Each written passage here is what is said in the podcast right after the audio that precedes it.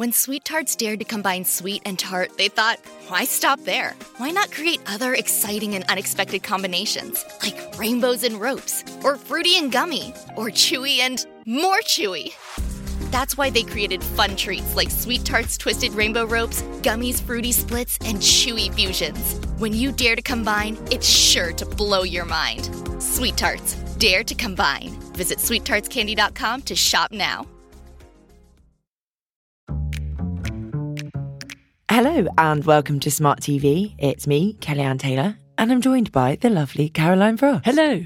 We've actually got an absolute feast in terms of good television to watch this week. What do you mean, actually, as though we don't always? I, I do feel some weeks it's been lighter than I'd like, but I think this week it's a good week. We've got dramas, we've got factual, uh, we've got, of course, film of the week, and then, of course, we take it to the archive. It's But rich. It's rich. It's a rich week. Tell us about the first drama. Oh, this is so rich, worth the price of admission alone. So, we have the second series of The Newsreader. This starts on Thursday at 9 pm on BBC Two, and you can tell it's quality because it uh, follows on Friday at 9 pm on BBC Two. That is confidence on the part of the BBC schedulers, and they're right to be. This is magnificent. I do urge you've now got a few days to go back to the iPlayer and just soak up the first series before you feast on the second. I can say I binged this entire second series. I was at home with a migraine. There weren't many things competing for my time, but I watched back to back, bang, eight episodes in a sitting for the second series.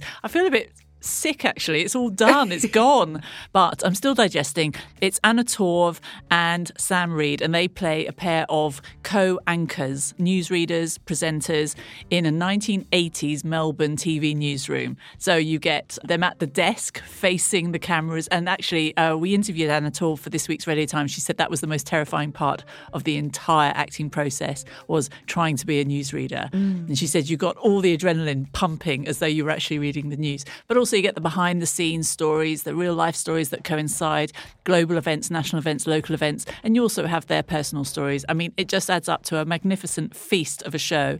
And not least because it has actually prompted me, yes, old school, to investigate the Spotify playlist because you got this cracking 80s sort of softy rocky soundtrack. So um, come for the performances, stay for the music, and enjoy the scenery and uh, lots of brown furniture and people with bars in living rooms. You remember when people used to have their own bar? There's a lot of that. So uh, yes, high production values. Feast on the Australian nostalgia of the newsreader. Speaking of good soundtracks, I have a drama with a similarly brilliant soundtrack. It's The Buccaneers. It's coming to Apple TV Plus Wednesday. Episode one to three will be available. So it starts the kind of opening scene.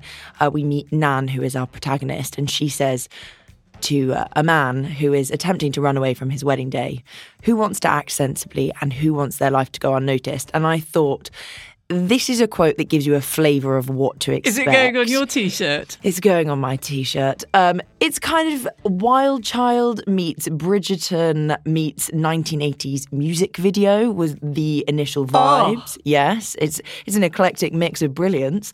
It's hedonistic, and I think what we can tell from the outset. So the premise is uh, it's set in the 1870s. New York socialites wind up going to London for debutante season. We've seen something similar with Bridgerton. You know, this coming of age of women, and this seems like it's going to be about women who follow their heart, about female friendship, and about love. But it has an element after watching the first episode that perhaps not is all going to be as rose tinted brilliant. Is there it romantic peril? I don't know what's coming. Um, but I think it's one, again, that I, I don't think has had necessarily as much promotion as it should have had. And I think it will catch on in a similar way to Bridgerton.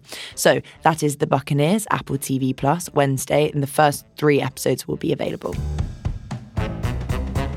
Now take me to something musical. Well, um, and thank you for that because you're absolutely right. That would have passed me by. I don't feel I've heard enough hype about that, probably because of the various strike limits that actors are experiencing still in terms of promoting their own work, which is a shame. But thank you. Right, yes, a musical night. Beatles, yes, they're on the front of the Radio Times. They're pretty much everywhere because, similarly to, I guess, Gary Morecambe disappearing into the attic and finding that elusive Morecambe and Wise tape, we have the last ever Beatles song.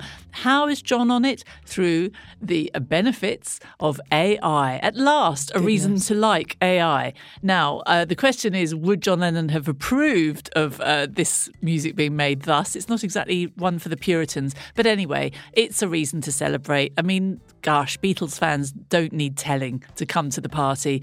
And the BBC have joined that party. There's a Beatles night, BBC Two, Saturday night. We've got the Beatles at the BBC. We've got the Sounds of Liverpool at the BBC. And we have an arena Brian Epstein story, which is actually, for me, the most interesting because I love the tunes, but I'm really interested in the people. And Brian Epstein, their, their poor, tragic manager, who really did just spin them into the, the myth makers that they became. It's, uh, for me, it's all about him. So, uh, Feast once again, possibly not for the last time, but they're saying it is on the Beatles Saturday night. Lovely. So I have two interview shows for you. I'm going to tell you about the first one because I think it needs very little explaining. Louis Theroux interviews returns on Tuesday at 9 p.m. on BBC Two. The first guest is Anthony Joshua, the heavyweight boxer. Um, I don't think Do you know about the different weights? I don't. no. I think he's quite big. Well, actually, I do do a boxing class, but I mean, I don't box anyone. It's you know a bag. So um, I would assume that I would I would be heavier weight because I'm tall. But who knows? Not like him. Uh, Not like him, but in the female realm, perhaps. Okay. Anyway, so I mean, this show it's Ronseal. It does what it says on the tin. It's Louis Theroux chatting to someone, um, investigating into their lives, asking probing questions, doing what he does best. I don't think personally it's my favorite of his shows. I like it when he goes and does something, investigates something that we don't know about, or you know something interesting on the margins of For society. sure. No, this is very safe, isn't yeah, it? less so the celebrity interviews. I feel like anybody could get some good quotes out of Judi Dench, frankly. Yeah, it was a, one of those things, and I don't know. I think it, people who like Louis Theroux, I think, will watch it. Yeah, Um, and but you know, I, I don't think that there's a, necessarily a gap in the market for more celebrity interviews. You know, so Apart from yours. apart from mine. Which you can catch on Tuesday. Radio Times podcast drops every week. Um, Smooth. thank you. Uh, but for those who are interested, that's coming back Tuesday at 9 pm, BBC Two. Now, more importantly, I do know a listener wrote in a while ago asking for the occasional radio recommendation. So I have a double whammy because you can either listen to this in radio format or you can watch it on television. This is Judi Dench, This Cultural Life Shakespeare Special. You can catch it on Radio 4 Saturday 7:15 p.m. or BBC 4 Saturday at 7 p.m. So I absolutely adore this. I love the premise of this. Um, I usually listen to it on BBC Sounds, but I love the premise of this show. So what it is is John Wilson interviewing one of Britain's best loved actors. It is the star of the stage and screen for more than seven decades. I mean, that's impressive. Um, it's Dame Judi Dench. Like I said before, there is not a gap in the market for celebrity interviews unless you are this cultural life, it has, I think, the kind of same uh, standing or sway as something like Desert Island Disc. John Wilson's ability to dig deep and to get his interviewees to open up, I think, is something very special. So, in this, um, what I really admired is you catch Judi Dench talking. I, I think it is worth watching rather than listening because you get all these extracts from her on stage over the years. We see her um, as a young Judi Dench belting out a song in Cabaret. You see extracts from Hamlet, which I, I'm sure you can hear the audio recordings, but just seeing her and her stage presence is just um, out of this world. But one of the things that I really, really enjoyed, I mean, she has this remarkable aura, is she's got a new tattoo that she got at the age of 81 on her wrist Class. that says Carpe Diem, which I just thought probably sums her up in one swoop. Carpe Diem, a tattoo that she got at 80. Well, amazing. Anyway, so if you want to find out more about her life, it's Judi Dench, This Cultural Life, Shakespeare Special. Obviously, she'll be talking about stage and Shakespeare. 7 pm on BBC Four. What's your factual offering? My factual offering, not sure I can compete with that. Somebody much younger, but equally impressive, I'll wager. So this is Professor Hannah Fry. She returns to BBC Two on Wednesday with The Secret Genius of Modern Life.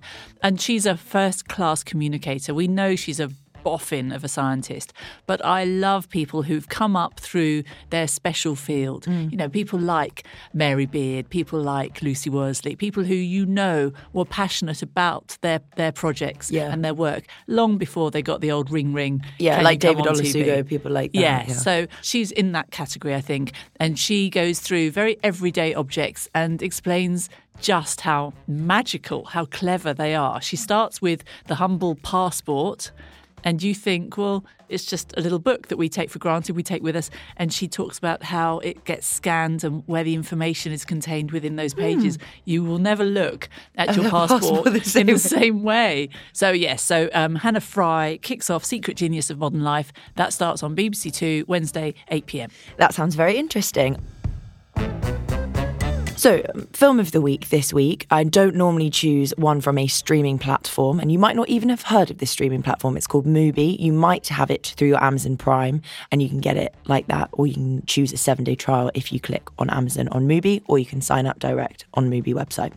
So, this film is called Passages. To explain the premise, is a director is in a relationship with a man called Martin, uh, played by Ben Whishaw You who we all know from the voice of Paddington, Aw. but also This Is Going to Hurt. He's a classic on British television. Anyway, he's doing some indie cinema and it pays off. So, a director is in a relationship with a man called Martin and decides to embark on an affair with a woman. And this film is all about vulnerability, arrogance, the changing dynamics of relationships in the 21st century, how relationships between men and women play out, and how relationships, monogamous or polyamorous, work. So it's one that is is doing very well on the film circuit at the moment, and I think definitely one to watch. So that's Passages on Mubi, and it's available now. Lovely. I did watch Partygate. I think I told you this after your recommendation, good. and felt equally um, amused by the satire, and also equally pissed off. Mm. Yes, because- equally cross. There Yeah, we go. well, oh, and. I went and did my homework on your recommendation. I went to the cinema for three hours and 26 minutes of. The Killers of the Flower yes, Moon. yes. Which no one, can, no one can wrap their mouth around. But what did you think? Um, I got my money's worth. there was three hours, 26 minutes of entertainment, but I enjoyed it. I mean, Martin Scorsese, we don't need to sit here and persuade anybody what a storyteller Mm. Yeah. he is. Robert De Niro's on good form. Leonardo DiCaprio not looking at all handsome. So No, clearly yes. after another Oscar, but I did enjoy it. So thank you very much. Okay, that's all from us this week. Of course, if you would like to let us know what you're watching, you can write in to podcast at radiotimes.com. Um, just a reminder and some housekeeping that the Radio Times podcast is back. We had Big Zuu on our first episode, which you can listen to now. And next week, you can listen to my interview with Jo Brand. Exciting. An absolute delight. Anyway, until next week, Happy viewing.